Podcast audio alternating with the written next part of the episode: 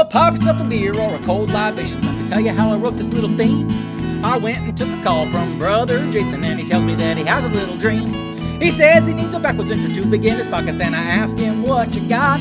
He said I'll start off with some talking and some movie clips of popcorn fighting, fantasy explorations, and some groundness exploitation. Kickstarts that I'm watching and some blind unboxings, full month horror movie marathon. Sometimes I let the dogs come on contests, and of course you know it's all about games. That's a slow down. Let's just start with the name. It's the Nerds RPG Variety Podcast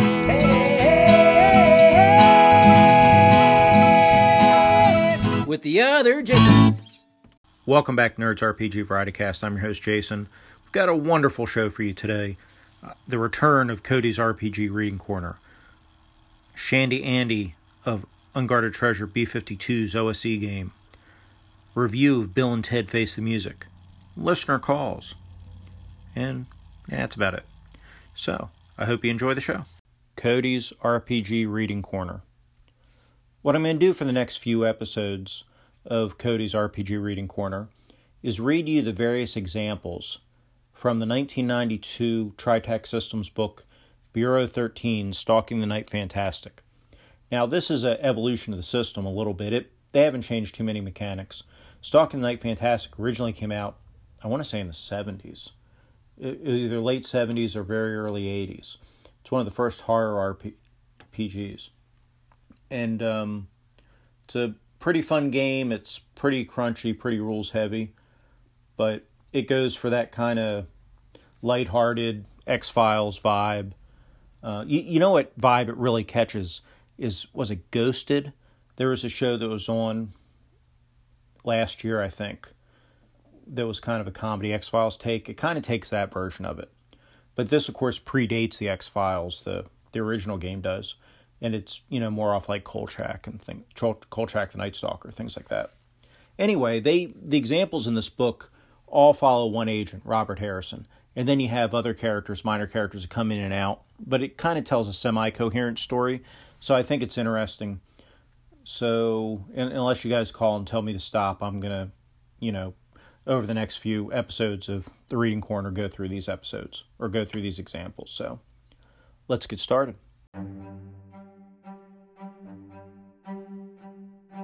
As you progress through the ideas and game concepts of Stalking the Night Fantastic, you will meet and get to know one of the agents who hunt the supernatural. The trials and tribulations of Robert Harrison will guide you through the book as an example of how to use game systems. His story begins here.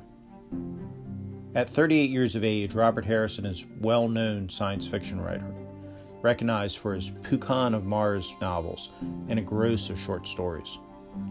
With just a bachelor's degree in English literature from Brown University in Rhode Island, Harrison is a full time writer who tinkers with old cars, drinks beer, and travels to science fiction conventions for fun, profit, and a free dinner. His involvement with the Bureau 13 team at the 1983 World Science Fiction Convention in Detroit saved a number of lives as he crushed the head of a werewolf with his silver plated Hugo Award for Best Short Story. While fans thought it was a great costume skit, Harrison knew otherwise and found himself shadowed by a covert organization. To his amazement, he discovered the supernatural was real, and a federal agency called Bureau 13 was out to lit- liquidate its more malignant aspects. For more than a century, the secret group had been founded as a necessary arm of the U.S. Justice Department. Due to a disastrous confrontation a decade earlier, the agency had lost nearly all of its working agents. Now it was desperate for competent and imaginative personnel who could accept the paranormal and effectively deal with it. Harrison was given the choice of joining the agency and keeping quiet, or facing the wrath of an IRS audit.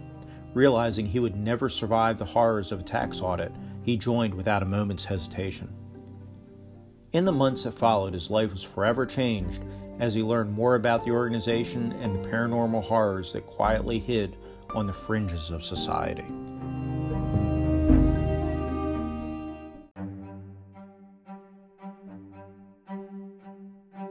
As Robert Harrison turned the lights low and the music from light rock to romantic, the telephone buzzed. Uh, hello? said Harrison. He quickly recognized the telltale electronic chirps and clicks of an unscrambled message and the mechanical voice that delivered it. What goes bump in the night? said the voice. Our date is set, replied Harrison, and he quickly hung up the phone. And our date is off, said Joanna Barnes as she grabbed her coat and slammed out the door. Robert Harrison looked wistfully at the door and sighed, knowing his life had larger responsibilities and making a mental note to unplug the phone next time.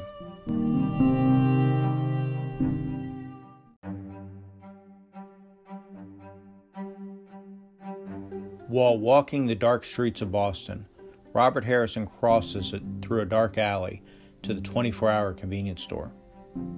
The GM quickly requests a roll of a 20 sided die under Harrison's 13 supernatural sensitivity score. A 16 is rolled. A shadowy rancid heap leaps out of the doorway to bar his way.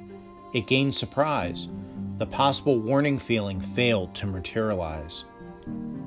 Got half a buck for a bottle of wine? It asks. Failing a wisdom check, Harrison gives the bum a dollar and says, Change for a dollar? Thinking twice, he says, Just keep it, and leaves, failing to notice the feral glint in the old man's eyes.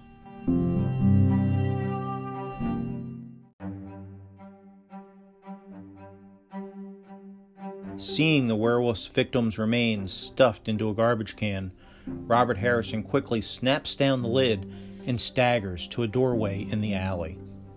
With a mental stability of 66, a D100 is rolled and a 78 results. A point of mental stability fritters away, and Harrison begins to regret the anchovy and Italian sausage pizza he had for lunch.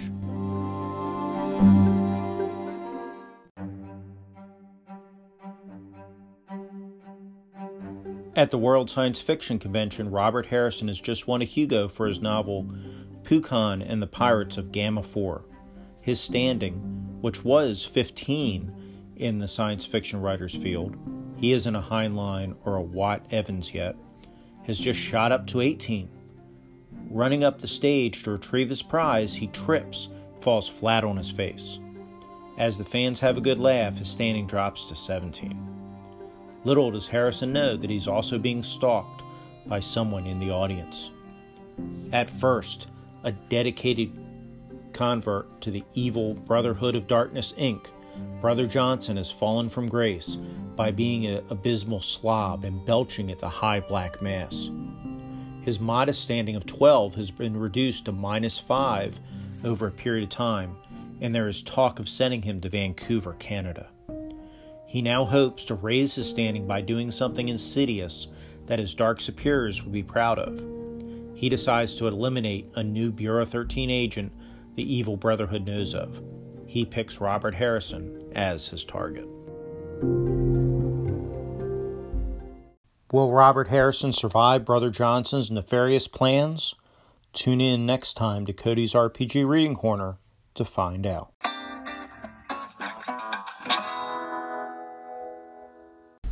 So I'm in the parking lot waiting to go see Bill and Ted Face the Music. The theater doesn't want you to go in more than half an hour early, but they, they do serve beer, so it, it'll be okay. Anyhow, today I played in Shandy Andy's OSE Wilderlands game. It's pretty fun. Uh, great group of guys there. Shandy Andy made some kind of rookie mistakes using Roll20 and and some GM flaws and flubs that, that I want to point out. I, am kidding. I'm, I'm kidding. Shandandy's a great GM, you, you, know, and he, you know, is faced with, he's using maps. We're, we're playing a published TSR module. And the rooms obviously aren't designed for Roll20, even though he's imported the maps in there. So the room, we have a lot of like angles in the rooms and like, you know, weird designs and stuff. And, and so when he's revealing them using the fog of war stuff, trying to reveal them, he's, he's, you know, doing his his best not to reveal anything he shouldn't, but still, you know, go around the walls and all. But he's doing a real good job at it. He, he really is. Um, and, and, like I said, I really enjoy playing with those guys. I've only got to play, this is maybe the third session I played in. but but it's a great group and it's a lot of fun.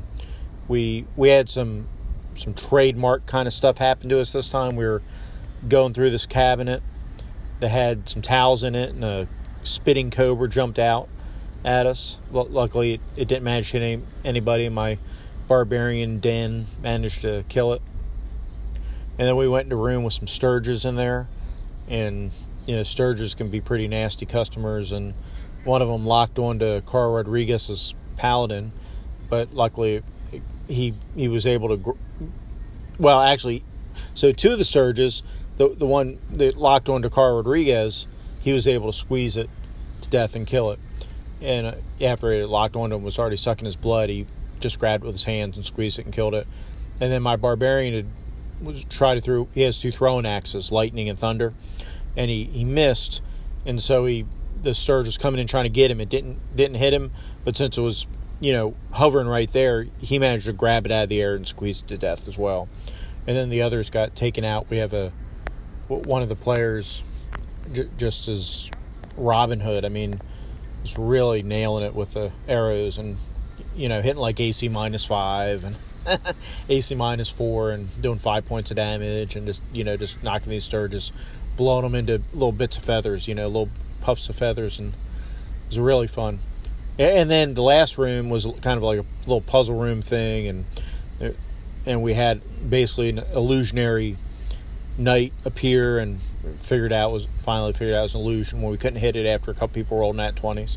But all in all, it was, it was a fun session and Shandy is a great GM. I always love. I only get to play in that every other week. They play weekly, but because my work schedule, I, I can't make every game. But I'm very thankful that he lets me join in because, like I said, I'm a social gamer, and that, you know it's a great group of guys. So, and and that's my gaming for well, that that's my OSE Borderlands game.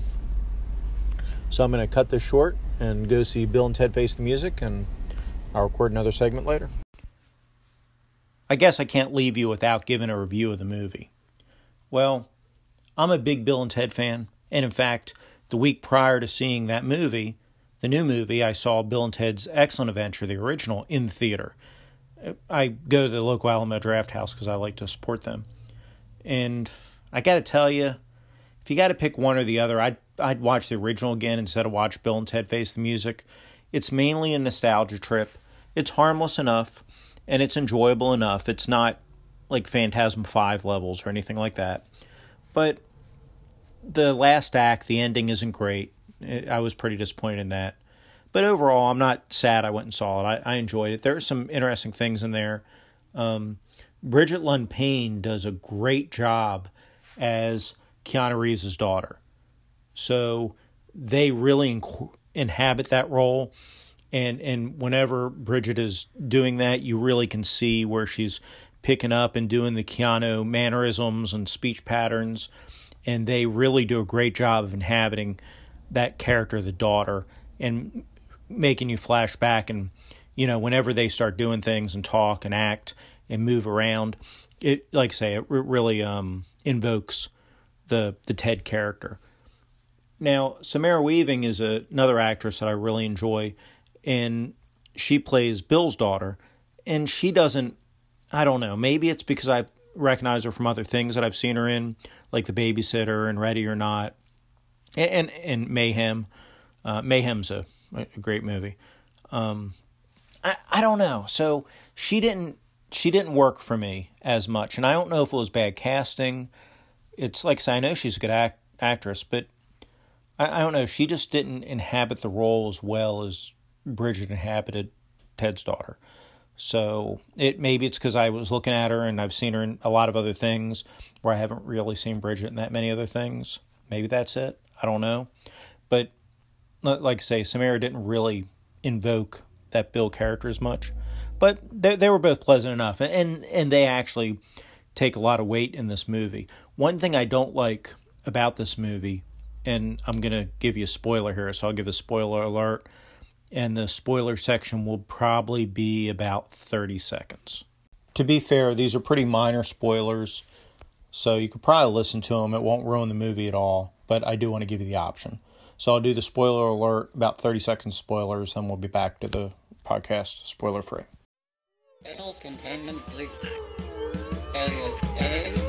This is a spoiler alert. I repeat, this is a spoiler alert.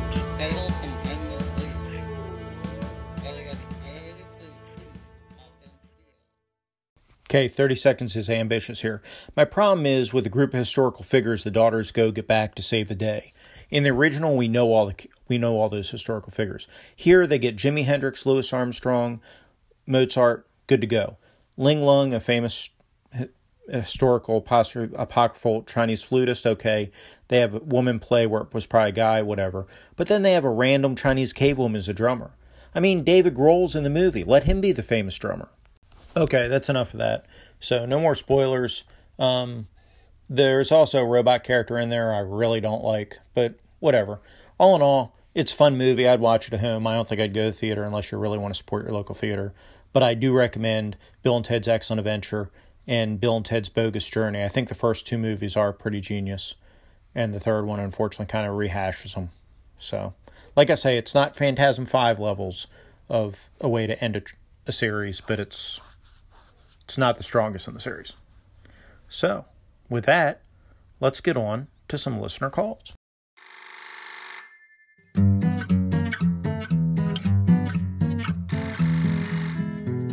Who's on the phone? Who's on the phone? Who's on the phone? Who's on the phone? Well, maybe it's your auntie or a by your spouse, but the operator screaming is coming from inside the house.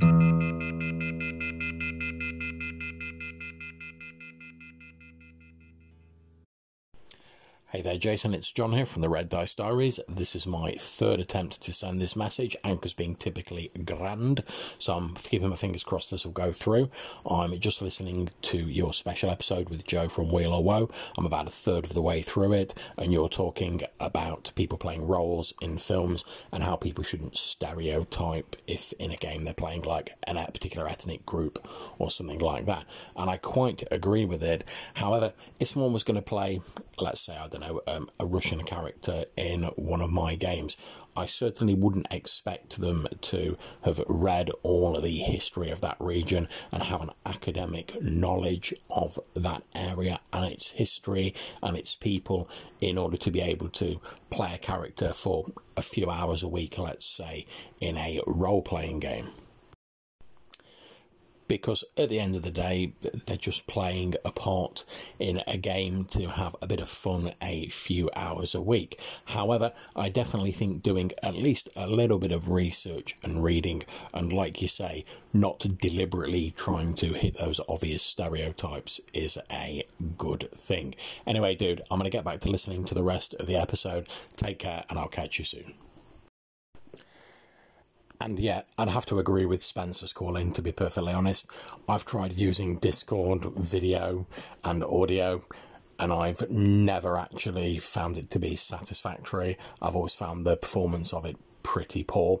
Might just be my computer, but pretty much every game I've played in has been Zoom or Google Hangouts or something similar to that. I've never really played a game that's been on Discord, but like you say, maybe that's just me and my group of players. Anyway, take it easy. I'll catch you soon. Thank you for the call, John. That was John Allen Large of the Red Dice Diaries RPG podcast. And and I think we're on the same sheet of music here, pretty much. I agree. You don't have to do a ton of research into a character.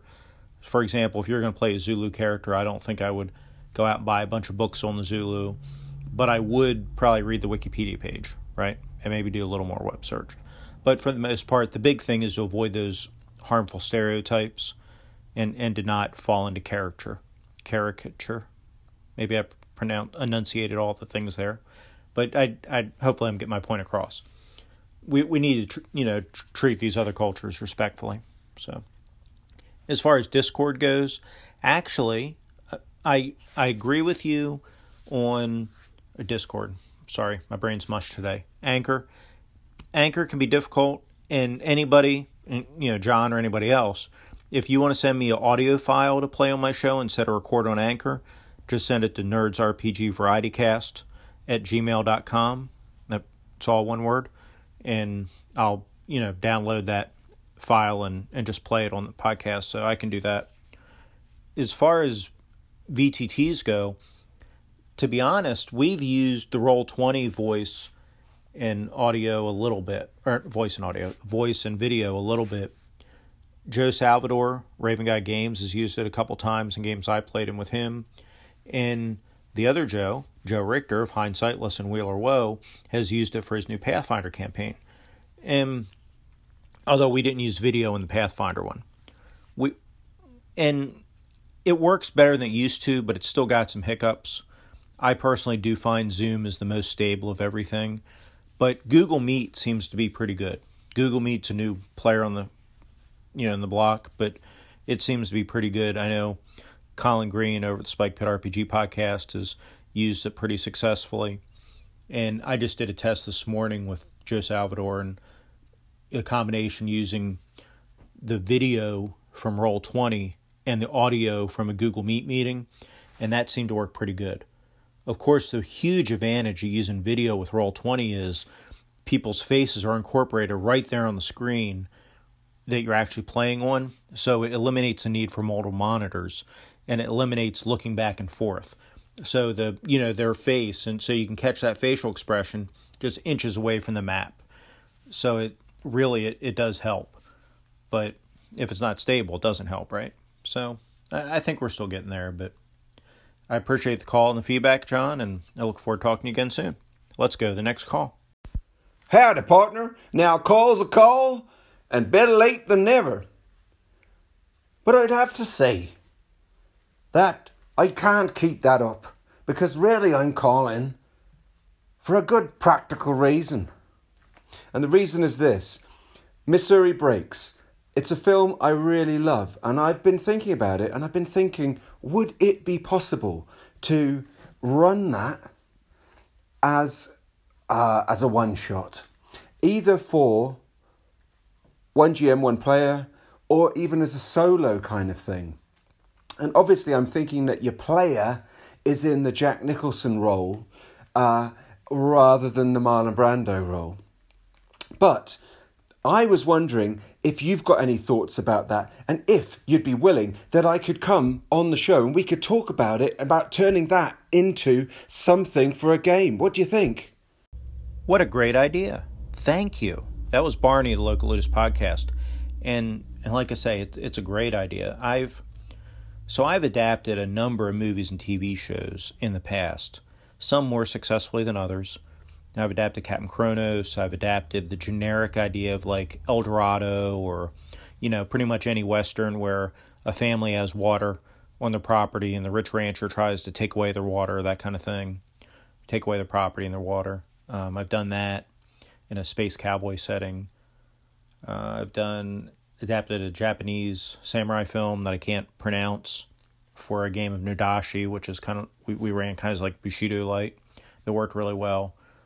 Um, I, have done some other ones that, that I've adapted over pretty straightforward adaptations, and typically they work well. I find that movies or shows, if you're going to adapt them to an RPG, it's better if your audience is not, or your audience, it's better if you're, is that a Freudian slip? Maybe. It's better if your players do not know the property you're adapting, right? So if you're adapting a property they know, then it all you can really do is have cameos from the characters they recognize or the locations they recognize. But you can't really do the plot because they know the plot, right? But if you pick a movie they've never seen or TV take the plot of a TV show they've never seen and adapt that, then you can I don't want to say you can railroad them through, but you can kind of railroad them through, you know what I mean? Because they don't know. You can kind of give them the clues and they'll follow them sometimes and but you can pretty much run with it as it is. But if you tried to adapt, say, Die Hard and didn't change anything, you could do it, but it might be kind of boring for the characters because they pretty much know what's going on already. But if you adapt a movie they haven't seen, say The Detective, which was kind of the movie they based that character on, the Bruce Willis character on, then you could might get away with that. The detective actually stars Frank Sinatra, if you're interested. Old Blue Eyes. But yeah, I've reached out to Barney, and we are going to record a session on this. And so stay tuned, folks. Coming soon. The Barney and Jason Show.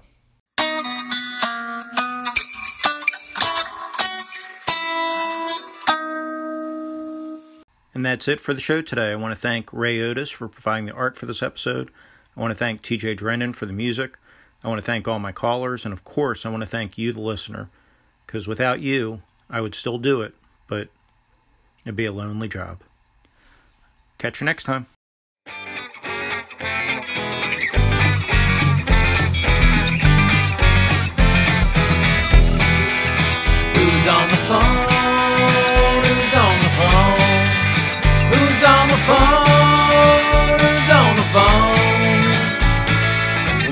Your auntie or a joke about your spouse, but the operator's screaming it's coming from inside the house. What's in the box? What's in the box? What's in the box? What's in the box? Well, the audience was pretty sure he took a pretty head, and the only question left is if that fiddle shoot him dead. Bring on the gold, bring on the gold.